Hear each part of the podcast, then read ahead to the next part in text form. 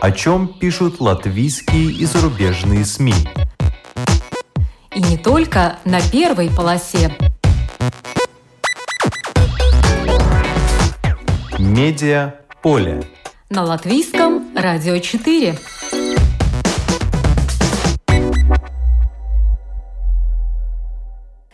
Здравствуйте! Вас приветствует Марина Ковалева. В эфире программа «Медиаполе». В Европейском парламенте учредили новый приз для журналистов имени Дафны Каруаны Галиции, журналиста с Мальты, которая расследовала дела о коррупции и поплатилась за это жизнью. Сын Дафны, Эндрю, расскажет о том, что для их семьи и всего общества значит этот приз, что надо сделать, чтобы журналисты имели правовую защиту, и что изменилось на Мальте после этого громкого убийства. В США президентская гонка на финишной прямой. Еще неделя, и мы узнаем, кто победит – Трамп или Байден. О медиафоне президентской гонки из Майами корреспондент службы новостей Латвийского радио Артем Конохов. В начале программы обзор некоторых публикаций.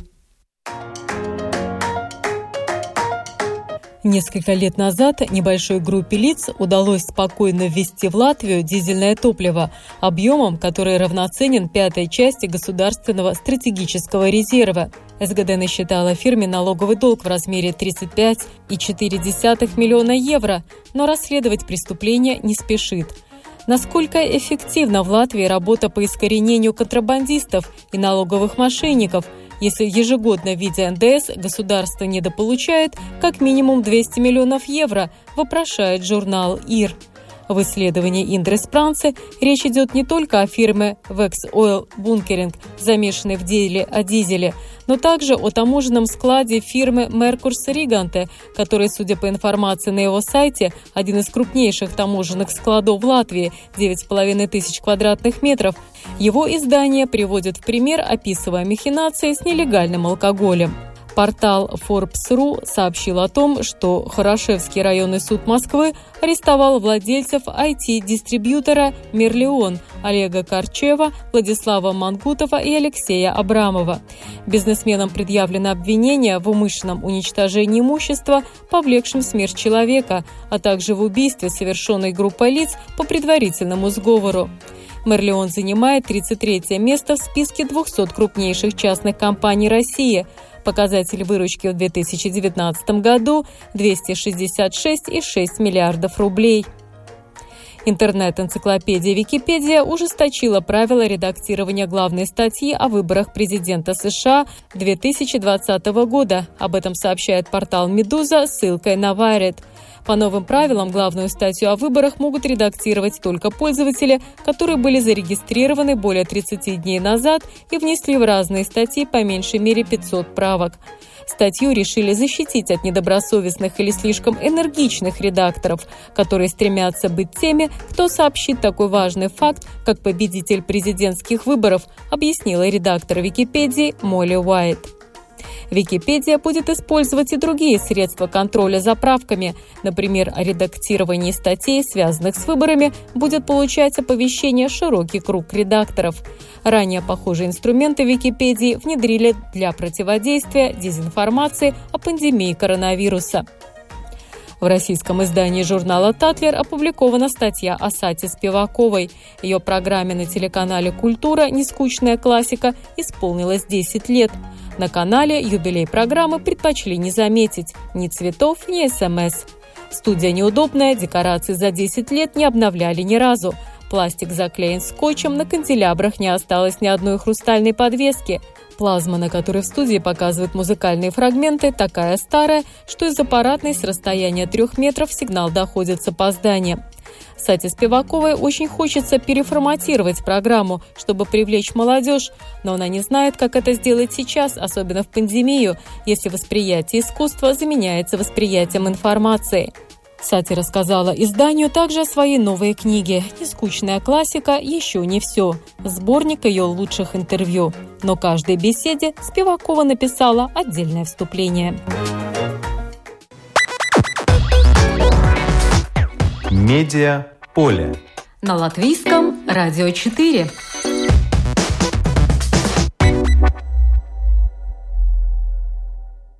В Европейском парламенте объявили об учреждении нового приза для журналистов.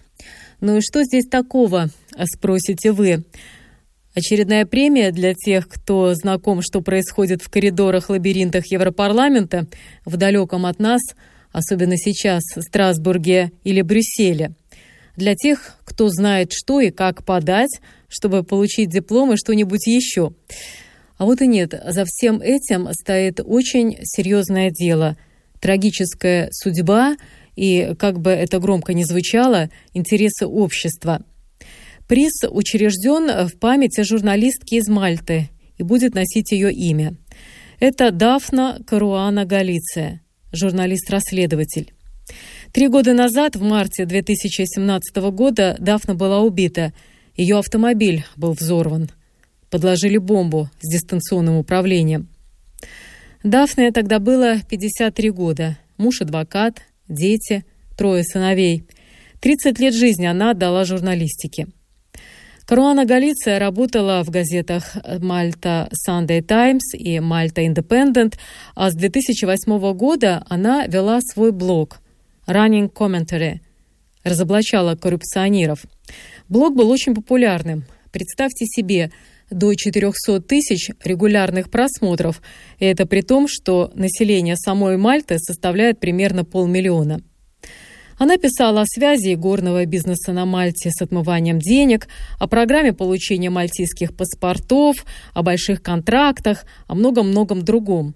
На Каруану не раз подавали в суд. Ее дважды арестовывали мальтийские полицейские, несколько раз поджигали двери ее дома – но серьезные угрозы начались после публикации статьи о документах панамской юридической фирмы Монсак Фонсека.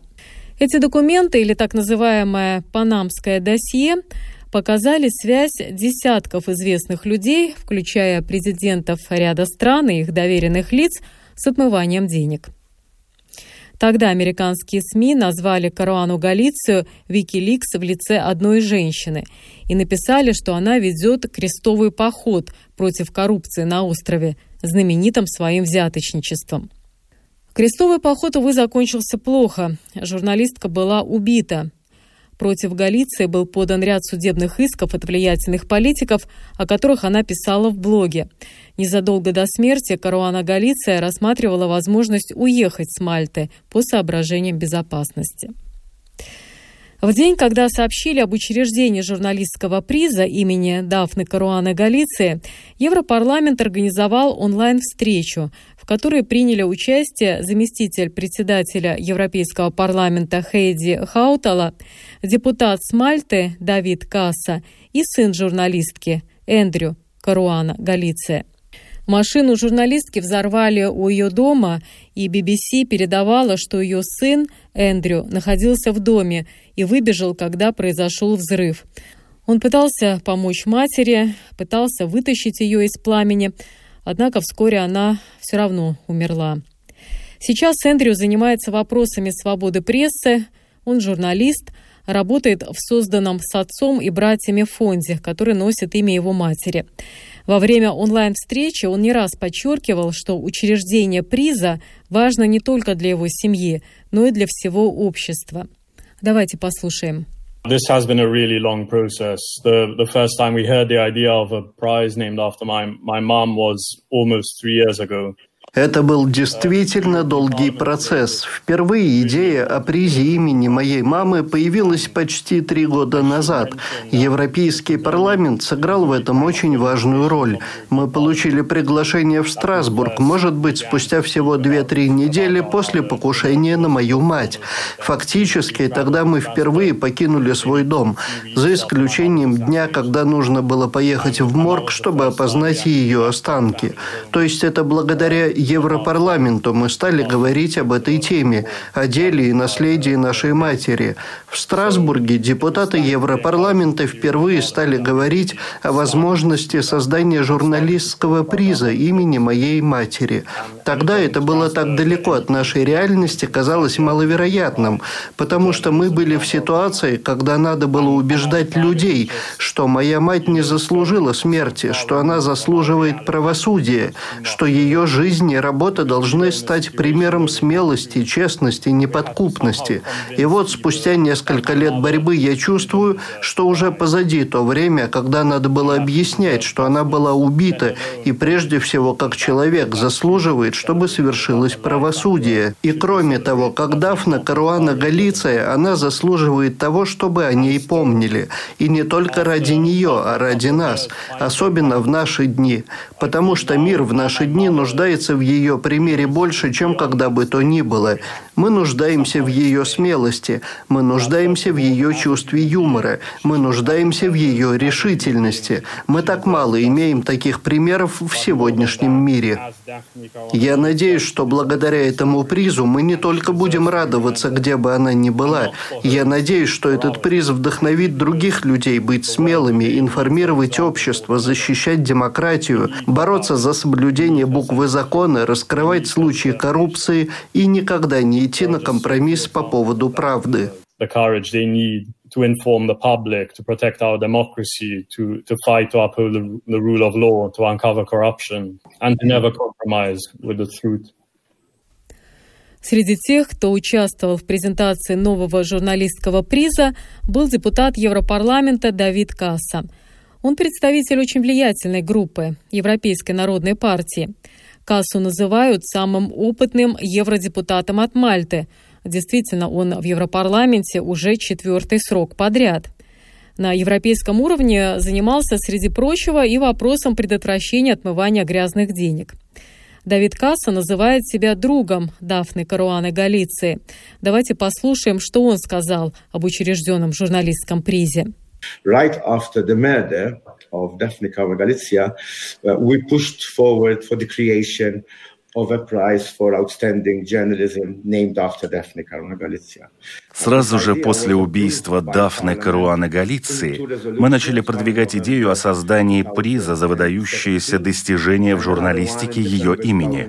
Эта идея была одобрена Европейским парламентом в двух резолюциях – в ноябре 2017 года и в декабре 2019. В этом году этот вопрос был включен в повестку рабочей группы Бюро по коммуникации. У нас было несколько дискуссий о том, как должна быть организована эта премия, какими какими должны быть критерии. И вот в октябре бюро одобрило этот проект. Следующий шаг – это создание оргкомитета, который разработает правила, изберет жюри, которое и будет выбирать журналиста или группу журналистов, сделавших материалы, основанные на европейских ценностях. Это в первую очередь демократия, защита журналистики, свободы слова и, разумеется, верховенство закона.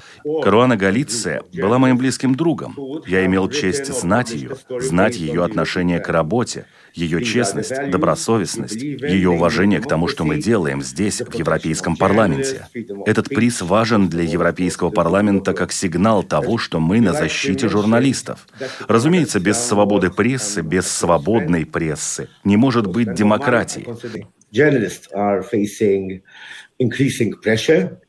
that can take many forms. And when all efforts um, are exhausted, they are jailed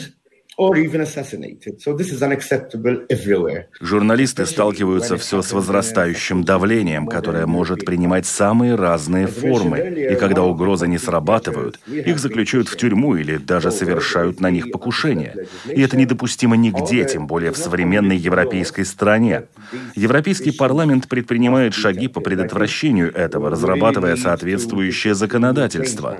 Но кроме того, важно не только иметь законы, но и изменить мышление мышления, начиная с самой верхушки.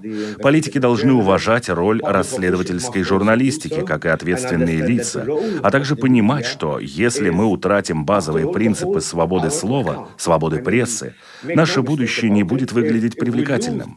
Я верю, что этот приз будет мотивировать журналистов продолжать их расследовательскую работу, докапываться до правды и не останавливаться. И я надеюсь, что это только первый шаг по защите журналистов. Мы продолжим работу работу над тем, чтобы снабжать журналистов нужными инструментами, в том числе юридическими правами. Сейчас, учитывая случаи с Дафной, это особенно важно.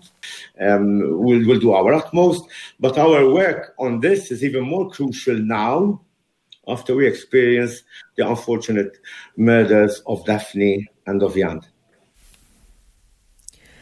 Как вы слышали, Давид упомянул, что журналистов нужно снабдить защитными инструментами и что законодательство должно их защищать. Сын убитой журналистки, Эндрю, сказал конкретно, что нужно. Власти, например, не должны забывать, что они просто обязаны защищать свободу слова и журналистов, что они не должны преследовать журналистов, что они обязаны создавать среду для свободы прессы. Эндрю считает, что на законодательном уровне в ЕС надо обеспечить единый уровень защиты журналистов в судах, а то, что происходит сейчас. Олигархи и политики, имеющие целый штат адвокатов, забрасывают журналиста письмами с угрозами исков в случае, если материалы журналистского расследования будут опубликованы до суда. Трансграничные судебные тяжбы могут оказаться столь дорогими, что их не потянет не то что журналист, но даже издательство. Эндрю считает, что в идеале иски против журналиста должны рассматриваться в стране его проживания. Мать Эндрю привлекали к суду и в Лондоне, и даже в Аризоне, так что он знает, что говорит. По словам Эндрю, сейчас то, что мы читаем или смотрим по телевидению, зачастую создано под воздействием олигархов, политиков и их адвокатов. Они фактически формируют картину мира – Свобода прессы – это не только проблема конкретного журналиста, это проблема государства. Например, его мать отказалась от полицейской охраны на дому, когда стала получать угрозы, так как понимала, что полицейские могут быть связаны с теми, под кого она копает, а смысла тогда в такой охране вообще нет. Эндрю с его отцом, адвокатом и двумя братьями создали фонд имени его матери с тем, чтобы содействовать свободе прессы. Эндрю так объяснил, для чего это нужно. Давайте послушаем. So after my mother's assassination, we we found ourselves in in the situation that my mother faced while she was still alive. После покушения на мою мать мы оказались в той ситуации, в какой была она, когда была жива. Она делала репортажи о фактах уголовных преступлений, но уголовных расследований по ним так и не проводилось. Наоборот, люди, о которых она делала репортажи, были на свободе и могли спокойно сговориться о покушении. И после смерти матери ничего не изменилось. Эти лица остались влиятельными, они мелькали по телевизору, они оставались состоятельными и были на свободе. Они сохраняли контакты в полицейских и судебных структурах, в правительстве. И мы неожиданно оказались против всего этого. И мы знали, что эти же люди, которые позволили совершить покушение на мою мать, безо всякого сомнения не будут добиваться справедливости. Поэтому первой задачей нашего фонда мы определили, что должны добиться перемен, что глава полиции должен быть сменен, что глава по уголовным расследованиям должен быть сменен, что главный общественный обвинитель, прокурор, должен быть сменен, и что должен быть сменен премьер-министр. И три года спустя это произошло. Эти люди ушли. Их политическая или полицейская карьера была окончена. Но очевидно, что далеко ничего не продвинулось. Некоторые люди были заменены на тех, кто не намного лучше. Люди, которых заменили, на самом деле сохранили свое влияние, но находились в тени. Тогда нашим приоритетом после смерти матери стало сделать так, чтобы люди на местах могли бы честно выполнять свою работу. Создать среду, чтобы они могли бы выполнять свою работу безо всяких опасений, чтобы они чувствовали поддержку общества, чтобы те, кто стоит за убийством моей матери, были привлечены к ответственности, потому что дело моей матери имеет прямое отношение к правосудию в отношении убийц. Я бы хотел жить в мире, где для каждого было бы правосудие, вне зависимости от того, чем он занимается в своей жизни, насколько он анонимен. Но, к сожалению, мы знаем, что ресурсы полиции, направленные на конкретное дело, и желание расследовать это дело зависят от того, насколько люди озабочены судьбой конкретного убитого человека. К сожалению, мы должны думать и об этом. Мы должны были убедить общество, что дело моей матери заслуживает правосудия, и не только ради нее как человека, но и ради нас как общества. Потому что мы должны извлечь уроки из ее смерти. Мы должны извлечь урок не только из ее жизни, но и из покушения на нее.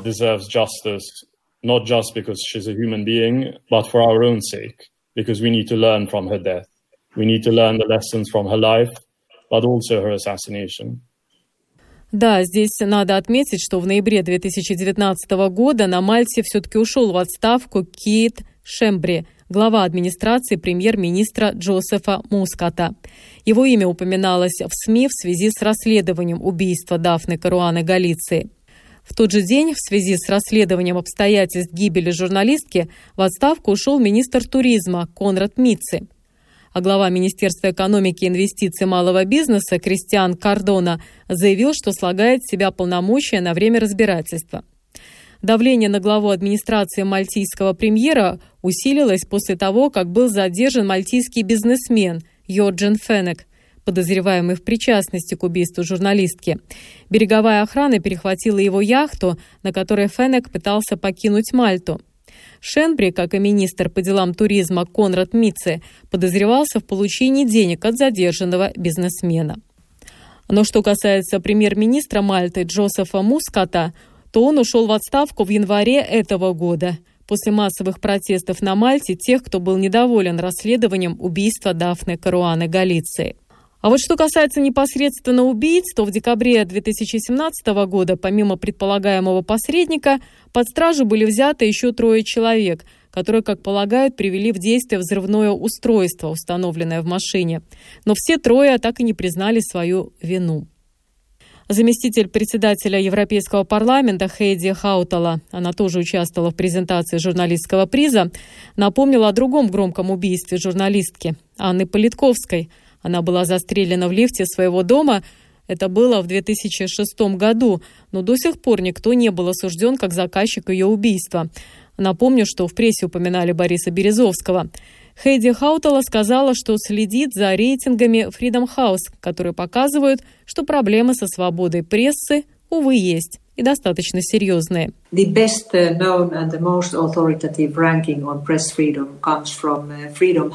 Я думаю, что лучшую и наиболее авторитетную оценку свободы прессы дает организация Freedom House, которая базируется в США.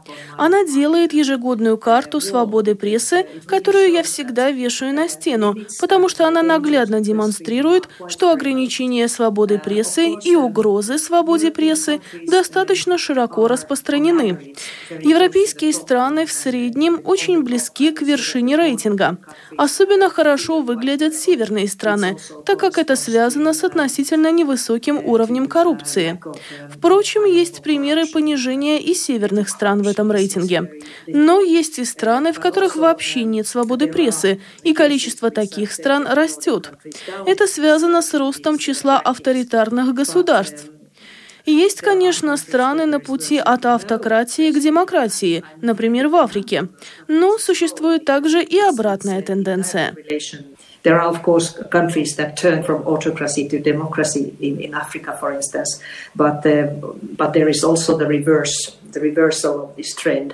Я заглянула в отчет Freedom House за 2019 год, который касается свободы прессы.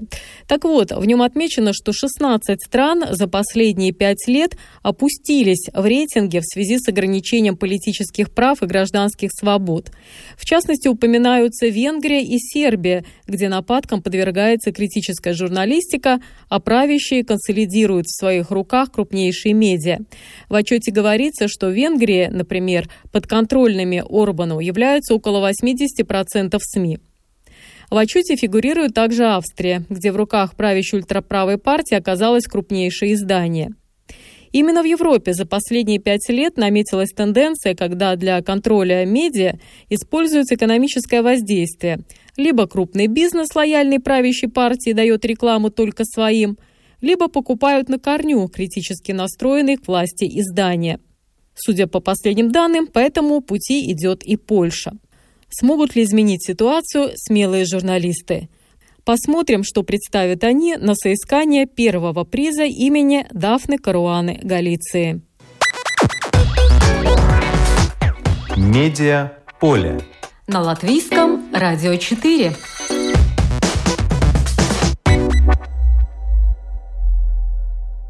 Президентская гонка в США выходит на финишную прямую. Ровно через неделю в США состоятся выборы президента США. Республиканец Дональд Трамп, нынешний президент США, и представитель демократов Джо Байден, кандидат в президенты США.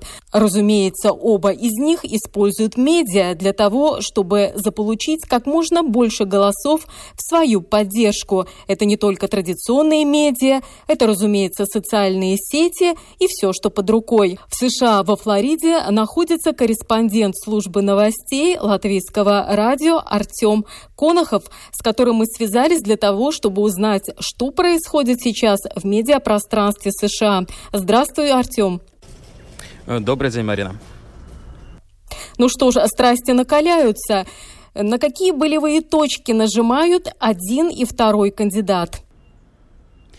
Конечно же, страсти накаляются, и надо сказать, что несмотря на то, что день выборов э, будет э, только на следующей неделе, 3 ноября, на самом деле голосование в большинстве штатов э, Америки уже сейчас проходит, потому что в большей части американских штатов есть возможность проголосовать заранее. Люди могут голосовать как по почте, так и прийти в избирательный участок в предыдущие дни, и где-то это несколько недель, где-то это одна неделя, но любом случае везде можно проголосовать заранее в более удобный момент, потому что в Америке выборы по вторникам, и многие люди работают по вторникам, и поэтому они хотят, чтобы иметь возможность э, проголосовать раньше. Поэтому и избирательная кампания в соцсетях, в масс-медиа, в, по кабельному телевидению, повсюду, она проходит э, уже сейчас, потому что избиратель может сделать свой выбор в любой момент, а не только в день выборов. Фактически каждый день до 3 ноября сейчас это день выборов, и каждый день для каждого из кандидатов может быть решающим, может стать решающим, ведь по всем показателям, по всем рейтингам э, похоже на то, что результаты будут достаточно близкими и э, может э, победу одного или другого кандидата решить буквально несколько сотен или несколько тысяч голосов. Поэтому Конечно же, сейчас очень важно, чтобы избиратели пришли на избирательные участки и действительно проголосовали. На какие больные мозоли нажимают конкуренты друг другу?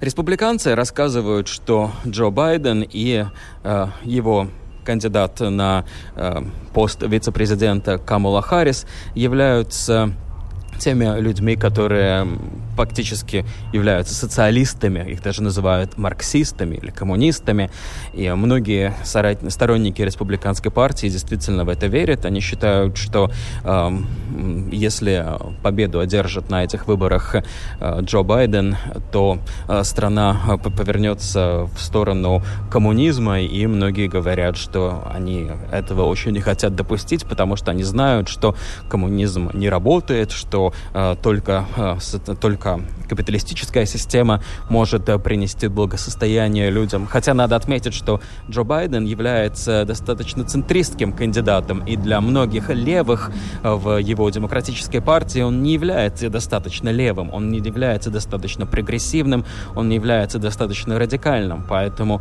Джо Байден, он такой очень-очень центристский кандидат, и ему нужно, с одной стороны, пытаться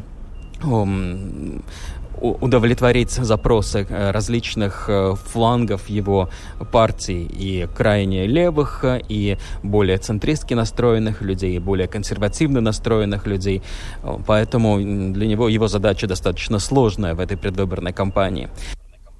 Э, конечно, ему надо что-то обещать, особенно э, в ситуации, вызванной пандемией, вызванной ковидом, когда в США могут э, оказаться 5 миллионов длительных безработных. И если при Трампе, который все-таки обещал повышать зарплаты самых малооплачиваемых работников, ему это удалось, до ковида зарплаты самых низкооплачиваемых работников США росли где-то на 4,7%.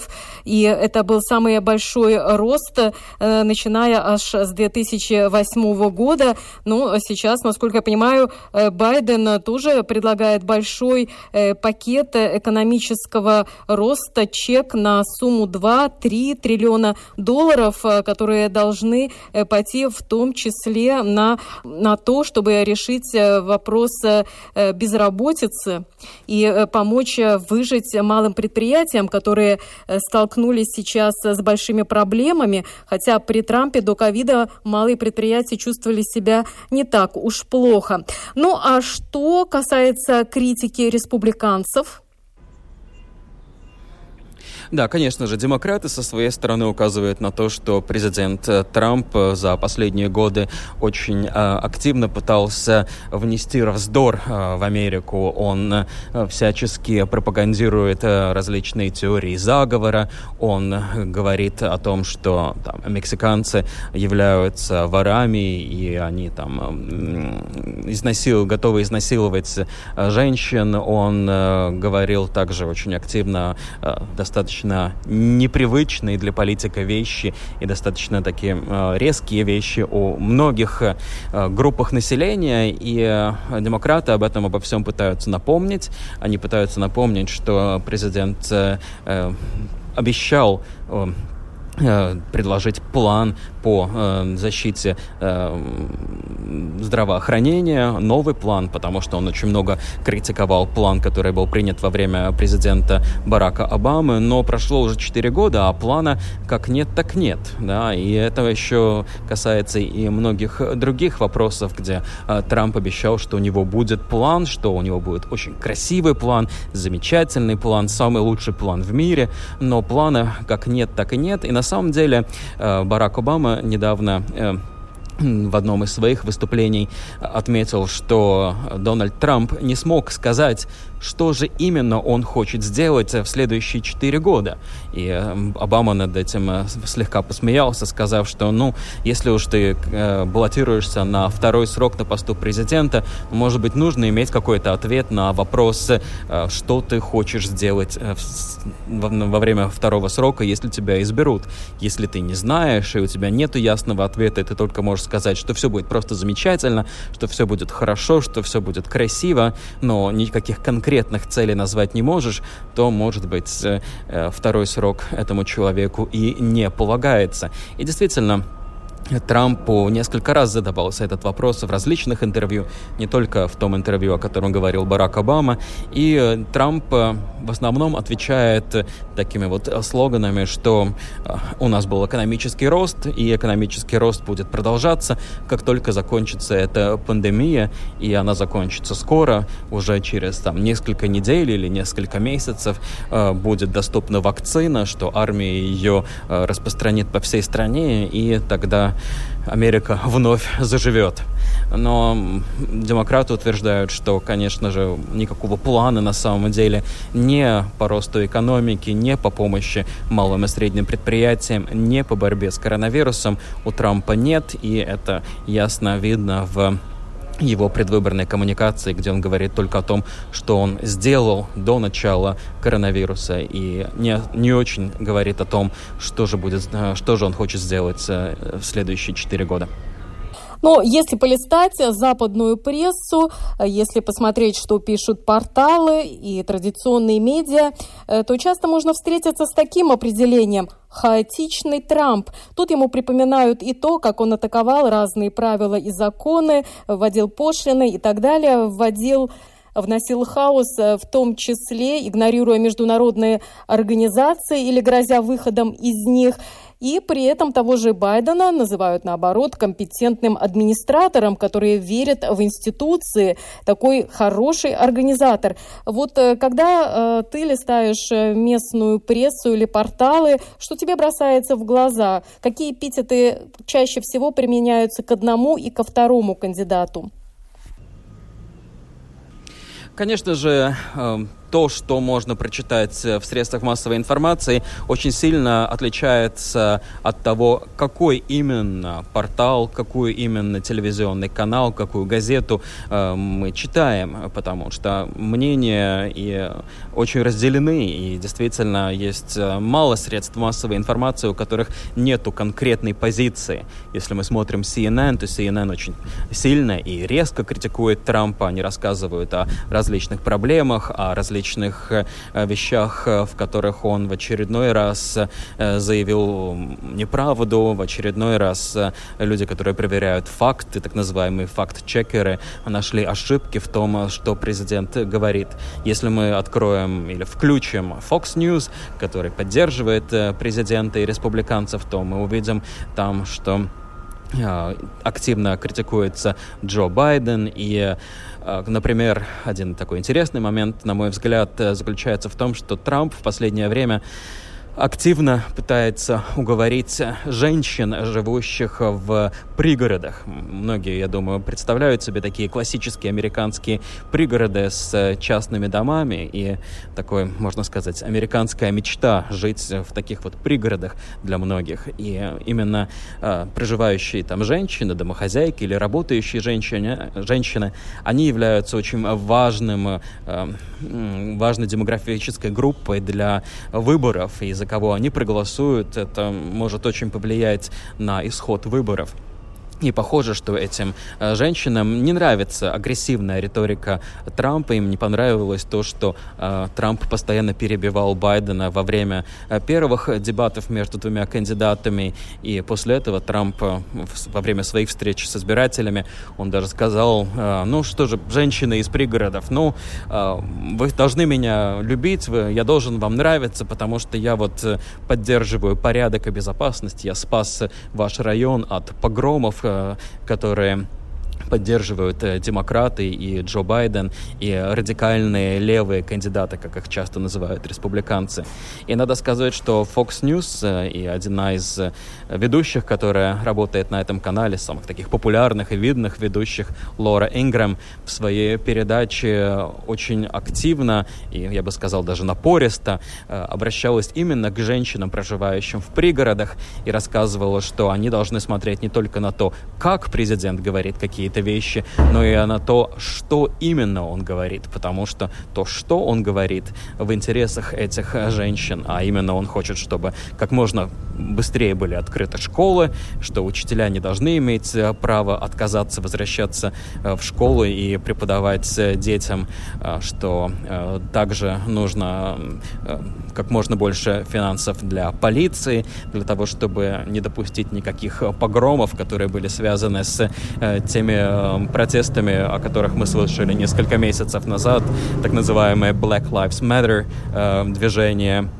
Вот эти вот все вопросы безопасности, они очень-очень-очень активно подчеркиваются, и видно, что Fox News давит именно на такие, эм, такие эм, стороны характера, на вопросы, которые важны именно для женщин и рассказывает, насколько нынешний президент сделал много, хорош, много хорошего именно для, по этим вот э, вопросам и что им поэтому нужно проголосовать за него, э, иначе их жизнь такой, какой они сейчас ее знают, спокойная, размеренная, в пригороде, в своем, в своем частном доме, она закончится и никогда не будет больше э, прежней. То есть такое, я бы даже сказал, запугивание.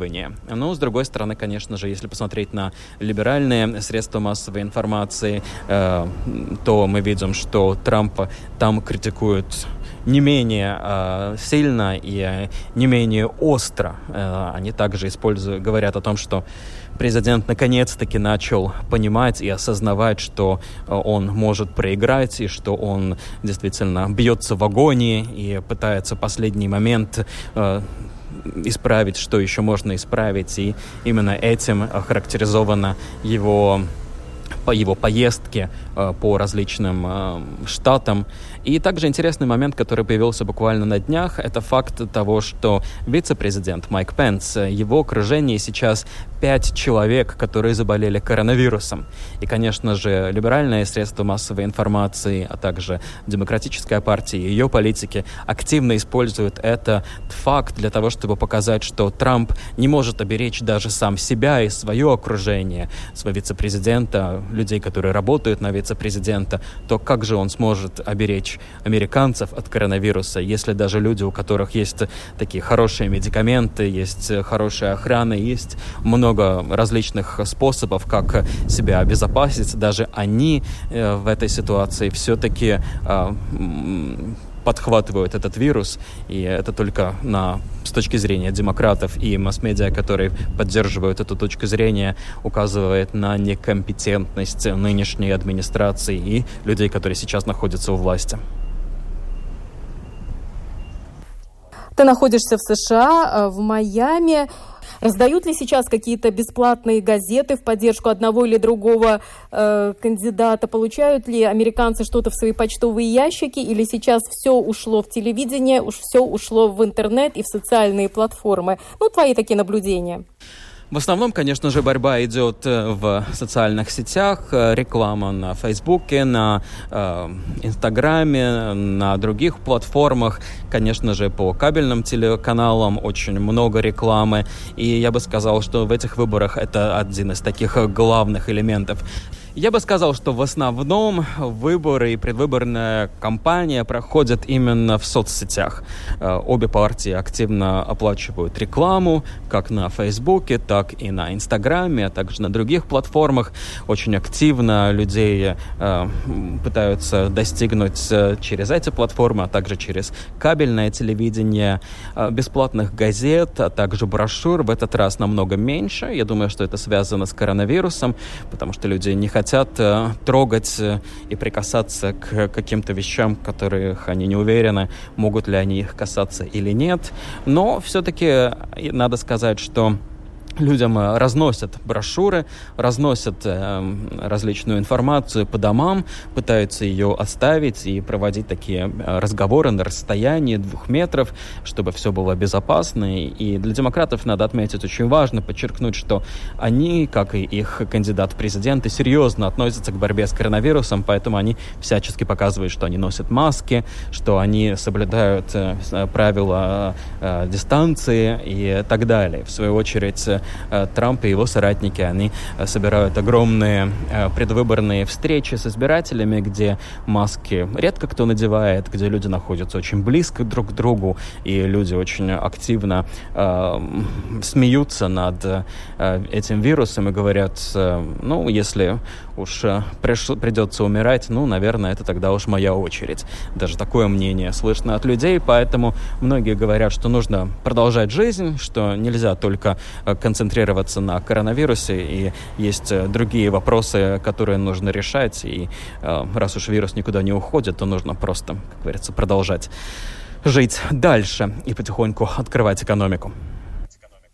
А насколько широко в этом году используются голливудские звезды и другие знаменитости в поддержку того или иного кандидата? Большая часть звезд поддерживает Джо Байдена. Э, многие действительно уже выступили в его поддержку. Э, Трампа поддерживает намного меньшее количество известных людей. Но мне кажется, что в этом году такая, такой упор на них не делается, потому что э, многие демократы вспоминают предвыборную кампанию Хиллари Клинтон, где она провела последние недели перед выборами на различных концертах поп-звезд и пыталась таким образом получить получить поддержку молодых людей, которые обычно голосуют редко или намного меньше, чем а, более пожилые люди или люди среднего возраста.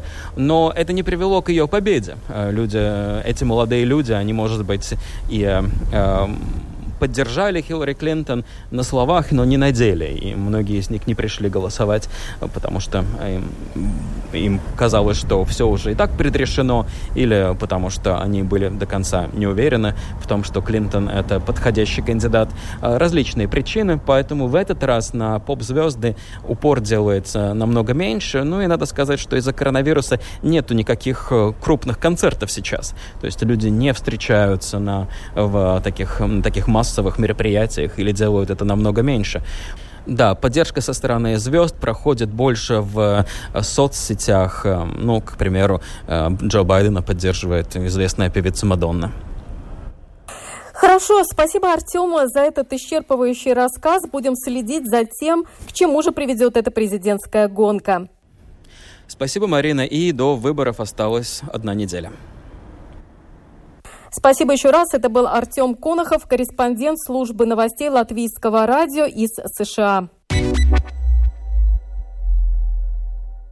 Ждем с интересом результаты выборов президента США, а также в скором времени имена номинантов на учрежденный Европарламентом журналистский приз имени Дафны Каруаны Галиции для тех, кто не боится выводить на чистую воду сильных мира сего. Спасибо за внимание. Программу подготовила и провела Марина Ковалева. О чем пишут латвийские и зарубежные СМИ? И не только на первой полосе. Медиа поле. На латвийском радио 4.